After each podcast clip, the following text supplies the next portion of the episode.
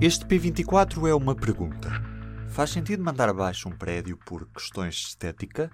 Em Viana do Castelo, os últimos moradores do prédio Coutinho estão a ser pressionados para sair. Passou a noite? Mal, muito mal.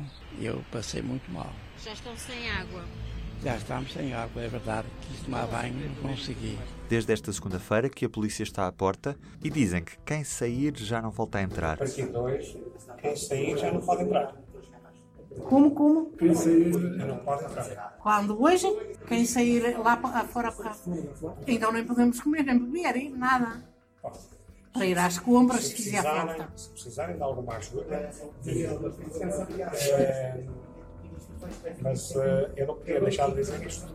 Água já não há, gás também não, mas a pressão já começou há muitos anos. Viva! Eu sou o Ruben Martins e hoje, antes de tudo, o prédio vem abaixo. Cheguei a casa, vi a televisão, liguei para a televisão portuguesa e disse: o prédio Coutinho vai abaixo.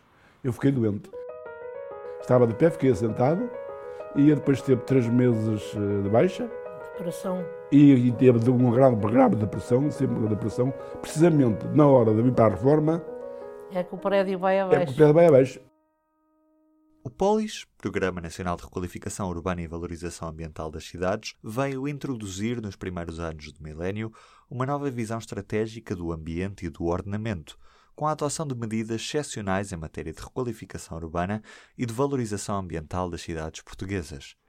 Era isto que estava escrito no preâmbulo da Resolução do Conselho de Ministros número 26 do ano 2000, que dava início a uma série de requalificações em várias cidades portuguesas, como por exemplo Vila Nova de Gaia, Cacém, Costa de Caparica, Beja, Albufeira e Viana do Castelo. Vila Nova de Gaia é a 14ª cidade do país a receber o programa Polis. O arranque foi esta manhã. A autarquia tem agora 1799 dias para requalificar a cidade. Ouvimos a reportagem da RTP sobre a requalificação de Gaia, numa peça do telejornal emitida a 27 de janeiro de 2001. Fala o então Secretário de Estado do Ambiente e do Ordenamento do Território, José Sócrates. pensarmos no projeto que está a ser feito no Porto, em Matosinhos e em Vila do Conde, perceber-se-á que vamos ter aqui uma grande intervenção requalificadora, quer da Frente Atlântica, quer da Frente Ribeirinha, que eh, a uma escala metropolitana, que é provavelmente a maior... Mas voltamos a Viana do Castelo e ao prédio Coutinho. Este edifício de três andares, construído nos anos 70, nunca foi consensual. Este prédio, quando se construiu, era progresso numa cidade. Agora os políticos dizem não se enquadra na parte histórica da cidade. É que a cidade tinha e tem prédios que, no geral, não ultrapassam os três ou quatro andares. E por isso o prédio Coutinho, ideia do empresário Fernando Coutinho, era muito diferente do que havia por ali. No início do ano passado, os jornalistas do Público, André Borges Vieira, Paulo Pimenta e Sibila Linde, foram ao prédio Coutinho. Eu passava aqui de carro e nunca liguei. Um dia, deixa lá ver. Fui ver, fiquei maravilhado, que era um prédio de categoria, uma panorâmica que não é igual. Portanto, o prédio era novo, o apartamento era novo. Eu assim, merece uma coisa boa, porque é tão bom, está bom. E o sítio, comprei tudo novo. E a outra mulher que tinha noutra casa, mandei-a para a aldeia, para uma propriedade, não é? Mandei-a, mandei-a para lá. Não quis nada, foi tudo novo. Ouvimos um certo da reportagem vídeo. De fora é um amarracho. Lá dentro ainda é uma casa. Marina, ali, Marina. Ouvimos moradores. cheirinho aos meus pés, o Rio Lima, lá longe o Penso Atlântico. É fantástico.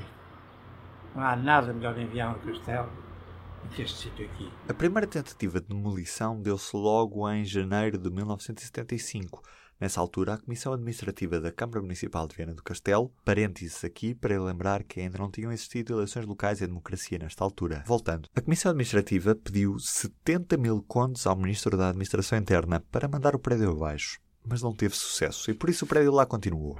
Em 1990, o Presidente da autarquia teve a ideia de cortar o prédio a meio em altura, pedindo financiamento comunitário para as obras. Mas o dinheiro não chegou e por isso a ideia não partiu para o terreno. O caso só avança quando, em 2000, o então presidente da autarquia, o socialista Defensor Moura, obtém do governo a garantia da existência de fundos para mandar o prédio abaixo, através do programa Polis. A 9 de agosto de 2002, é publicado em Diário da República o plano pormenor do Centro Histórico de Viana do Castelo. Sem falar no prédio Coutinho diretamente, este plano propõe eliminar as intrusões visuais e discrepâncias volumétricas por forma a repor, na sua heterogeneidade, o equilíbrio da morfologia do centro histórico em ordem à criação de condições para a classificação do centro histórico como património mundial.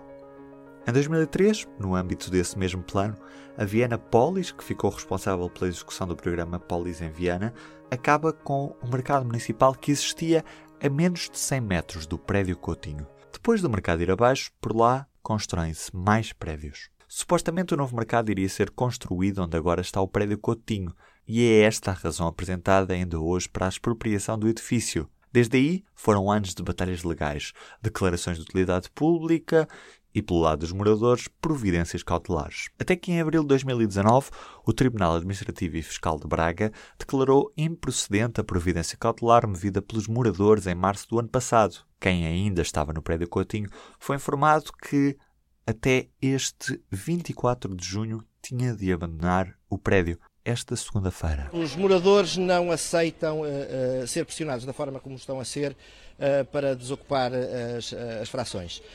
está intentada uma ação de reversão da, da expropriação. Deu entrada também uma intimação para a proteção de direitos, liberdades e garantias. estamos a falar de gente com muita idade. Isto não é uma habitação ilegal.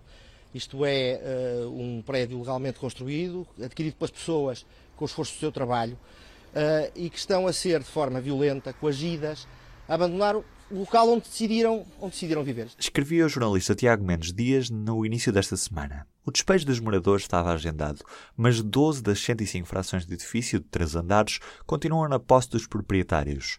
A sociedade de Viana Polis promete usar todos os meios legais para desocupar o prédio. Dois senhores da Viana Polis, com os papéis na mão, disseram-lhes que a partir de hoje não podem sair do seu apartamento, ou se saírem, não entram mais. A chave está aqui.